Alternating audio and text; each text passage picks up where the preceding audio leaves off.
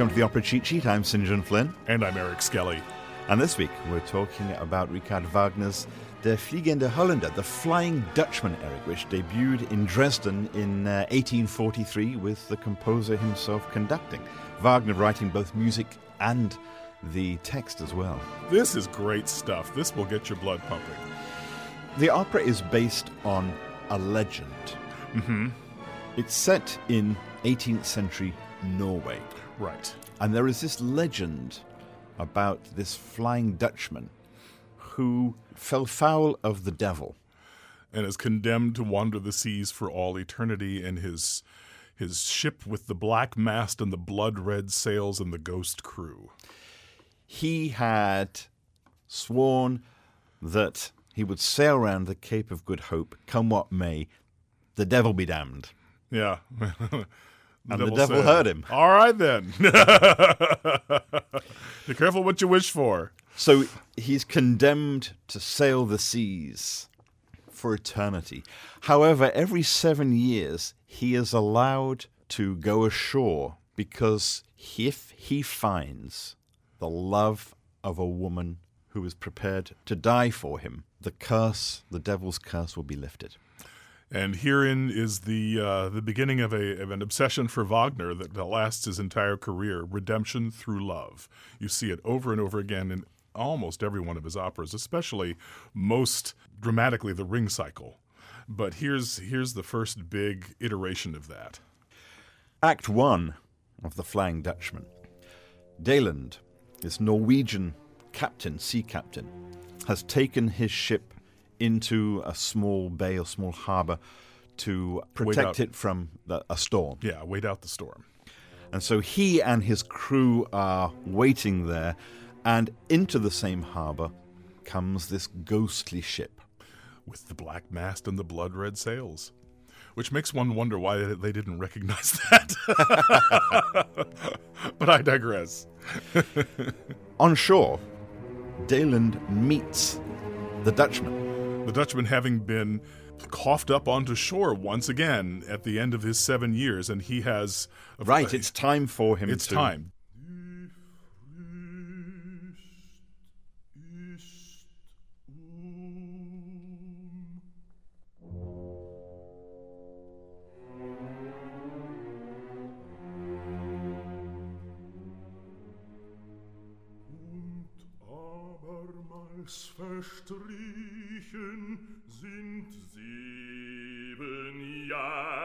Die Frist ist um is the is the beginning of his big monologue where we inter, we're introduced to the Dutchman, where he dramatically gives you the the outline of, of the curse that he suffers and the the soul crushing weight that he bears, having to wander the sea for all eternity, waiting for that one woman that will lift his curse for him. And he's he's at the end of his rope. I mean, at the end of, of his monologue, he just looks up to the heavens and says, Eternal extinction, take me. I mean, he's dead already, so, you know, death is not the answer. He just wants to cease to be at this point. He wants rest. Yeah. He wants to sort of get out of purgatory, regardless of whether he goes to heaven or hell. He just wants to be uh, relieved of that constant wandering. Exactly. He offers Daland money if he will put him up at his place, give him shelter. Yeah. And Daland being kind of a greedy kind of a greedy guy, kind of a kind of a schlub, uh, honestly. And he uh, he sees the opportunity to to really make a nice buck here. He also uh, oh, I'll put you up, and uh, not only that, I'll introduce you to my daughter. Yes. Maybe you'll hit it off. what a guy, huh? he sort of gives up his daughter pretty quickly. Pretty much, yeah. Which makes one wonder what's wrong with the daughter. And of course we find out she's she's a strange bird. He's probably eager to foist her off on anyone he can.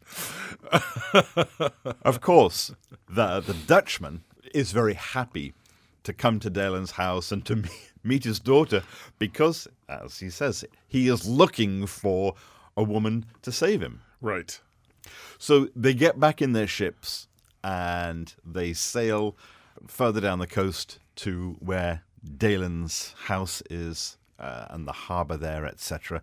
And that's the end of Act One. Right. Act Two, we meet his daughter, Senta. Yes.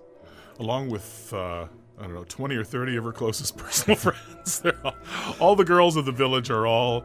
Uh, They're in, they're in Daland's house, in Yes, Senta's house. and they're uh, they're they're spinning.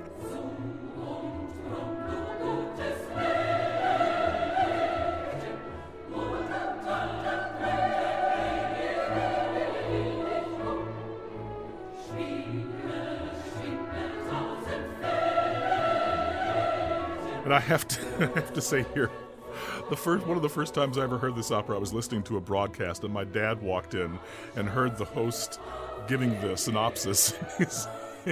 And the host said, "You know, they're- Senta and her friends are all spinning," and so my father immediately envisioned all these little Norwegian dervishes careening around the room.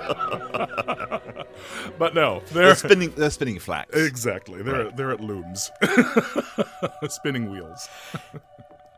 The focal point of this room in Daland's house, though, is this large picture of the Flying Dutchman. Right. In all his brooding majesty. And, And Senta, Senta. She's obsessed. she just is she is completely obsessed. I mean, she just stares at it. All the other girls are spinning and Senta is just lost in her thoughts as she gazes at the portrait. And uh, finally, the the girls all are, you know, they're kind of trying to find ways to pass the time. So they said, "Senta, Senta, sing us the ballad. Sing us the ballad of the Flying Dutchman."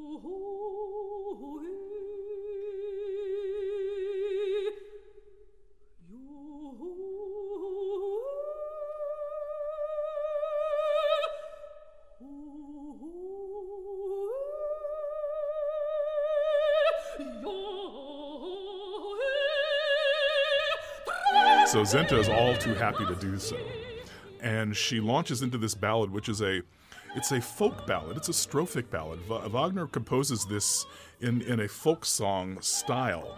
It has strophes, and she goes through three of them, and then there's a chorus at the end of each one of them.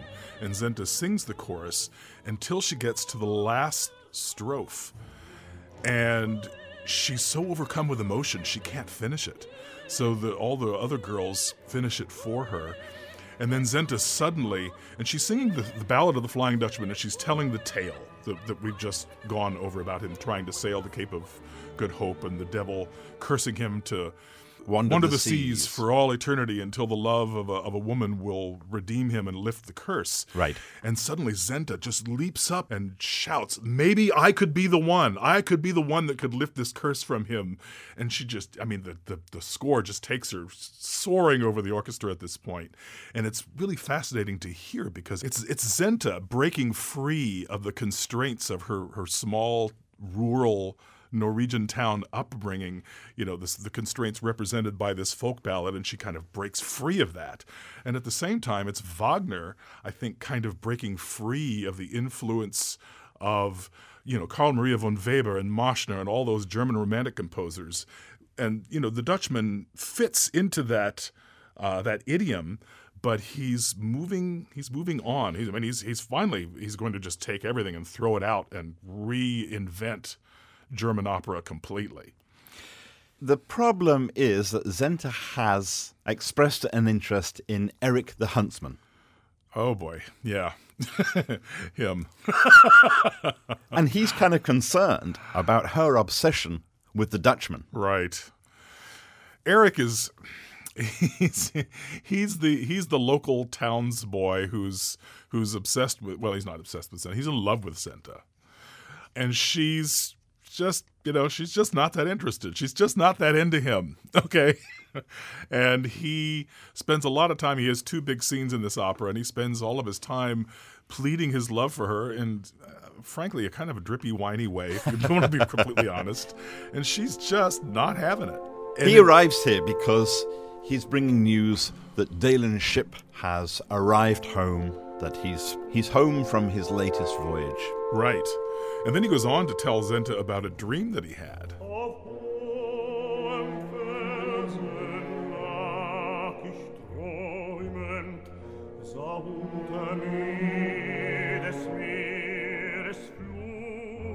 And in this dream, he envisions her uh, her, her father arriving home with a With a strange man. A dark, brooding stranger. Uh, and Senta is sort of perks up at this and tell me more. and uh, you know, and she she sort of all of a sudden takes an interest in what he's saying, and she again reiterates this idea that. You know, maybe this stranger, maybe this could be the man that she's obsessed with, and maybe she could be the one. Maybe she could be the one to lift his curse. As just as she says this, the door opens, and there's her father, and there he is, the guy in the portrait, standing right there. Oh, what a coincidence. Imagine that. and she sees the Dutchman standing there with her father, and she is transfixed. Oh boy, completely dumbstruck. I mean, cannot even speak a word at this point. Uh, her father kind of makes, you know, the little introductions and then gets on out of there and leaves the two of them alone.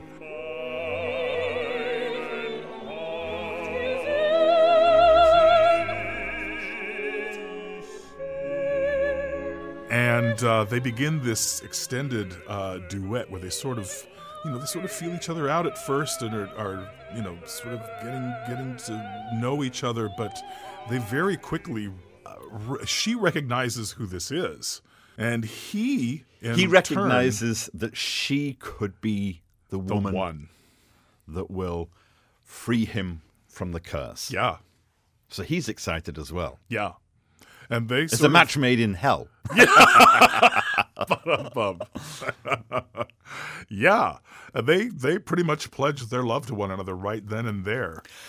And strangely enough, Daland comes back in and says, You want to get married? Oh, great. That's Great. wonderful. I'll make the arrangements. End of Act Two. Right. Act Three, we are at the harbour side. And we sort of have the uh, the battle of the choruses. Yes, exactly. This is a wonderful scene.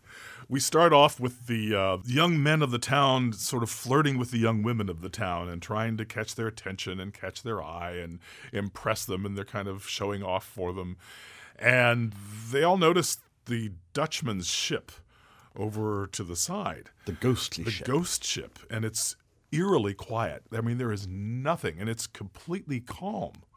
I mean, it's not even rocking in the water. so the young men sort of, uh, ah, who's afraid of ghosts? You know, we'll we'll wake them up. We'll wake them up. That's what we'll do. So they start this big, rousing drinking song.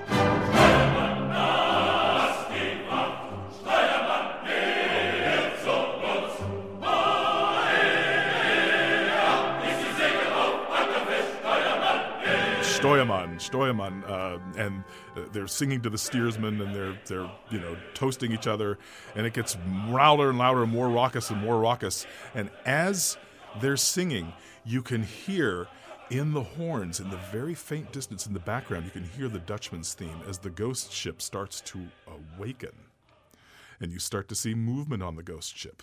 And it becomes more and more pronounced and more and more pronounced, and it interrupts the, the, the young men's chorus until finally the ghost ship is fully awake and all the ghosts chime in with you know a big iteration of the dutchman's theme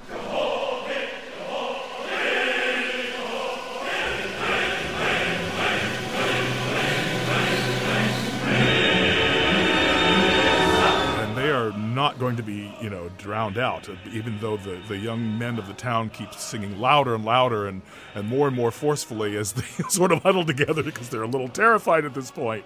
And as the ship comes to life, the water starts to get choppier and choppier, and a Uh-huh. storm kicks up. Exactly, exactly. To the point where finally the ghost chorus completely overwhelms the townsmen, and they're the women, the, the young ladies have fled at this point, and uh, they they they drive the young men off as well, and then complete silence. The, the ship comes to a complete standstill, and everything is as as before, and the, and, and the, that eerie calm is uh, is restored once again. Along comes Senta, followed by Eric. Drippy Eric. He again is pleading with her for her love. Uh huh. Cannot take no for an answer. Unbeknownst to them, the Dutchman is close by, and he hearing their conversation, he thinks that Senta is about to leave him to go off with Eric. Right. And he thinks that she has been unfaithful to him. And therefore, his curse is not ended. He has to go back to sea for another seven years. So he says, See ya. I've got to go back to sea for another seven years. Right. But Senta doesn't want him to go. No. She knows, in fact, that she's not been faith, uh, faithless at all. She's remained faithful to him the entire time. She, in big dramatic fashion, she reaffirms her love for him and she she says, you know, I know that my love will be the one to to lift your curse.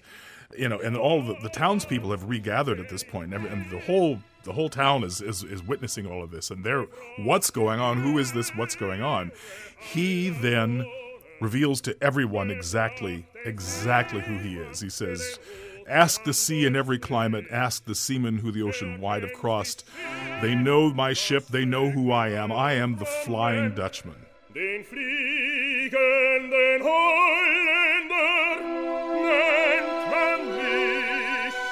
And then you hear his, his ghost chorus answer him at that point, and the, and the townspeople are just absolutely beside themselves with terror.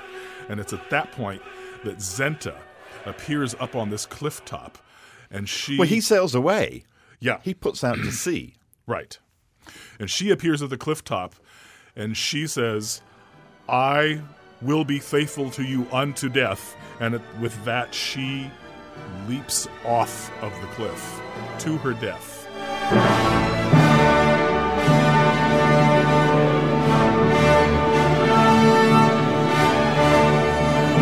And at that point, you hear the Dutchman's theme in a different key, though, now, you know, rising. And as you hear that, you Wagner's stage directions say that you see the Dutchman's ship rising up out of the sea, and you see Senta and the Dutchman on board the ship in one another's arms, redeemed. He's, she's redeemed him, she's lifted his curse.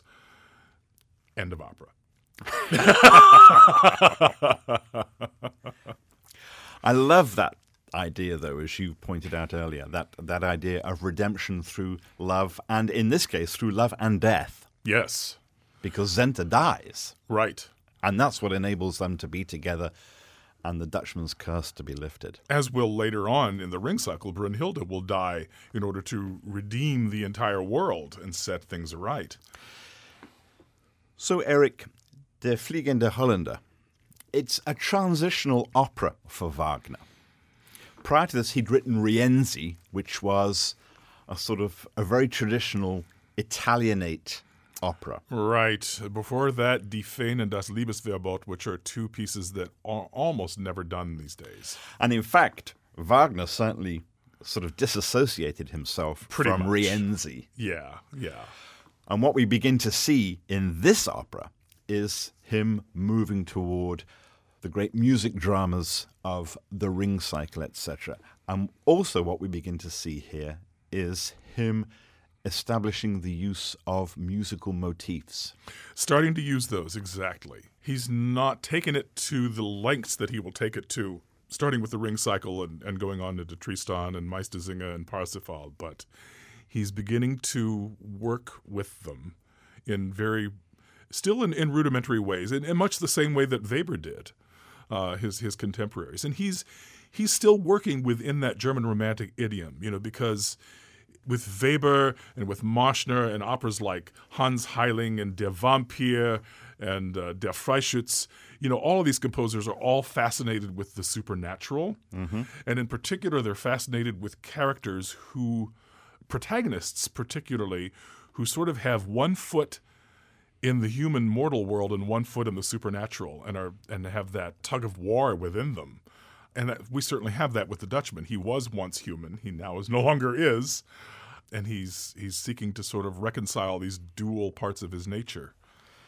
And even in the overture to The Flying Dutchman, we begin to hear the theme, the motif of the Dutchman, and you have the motif of the ocean, and then the motifs that are associated with Senta, Yes. and the things that will reappear in the ballad that she sings in the second act, etc.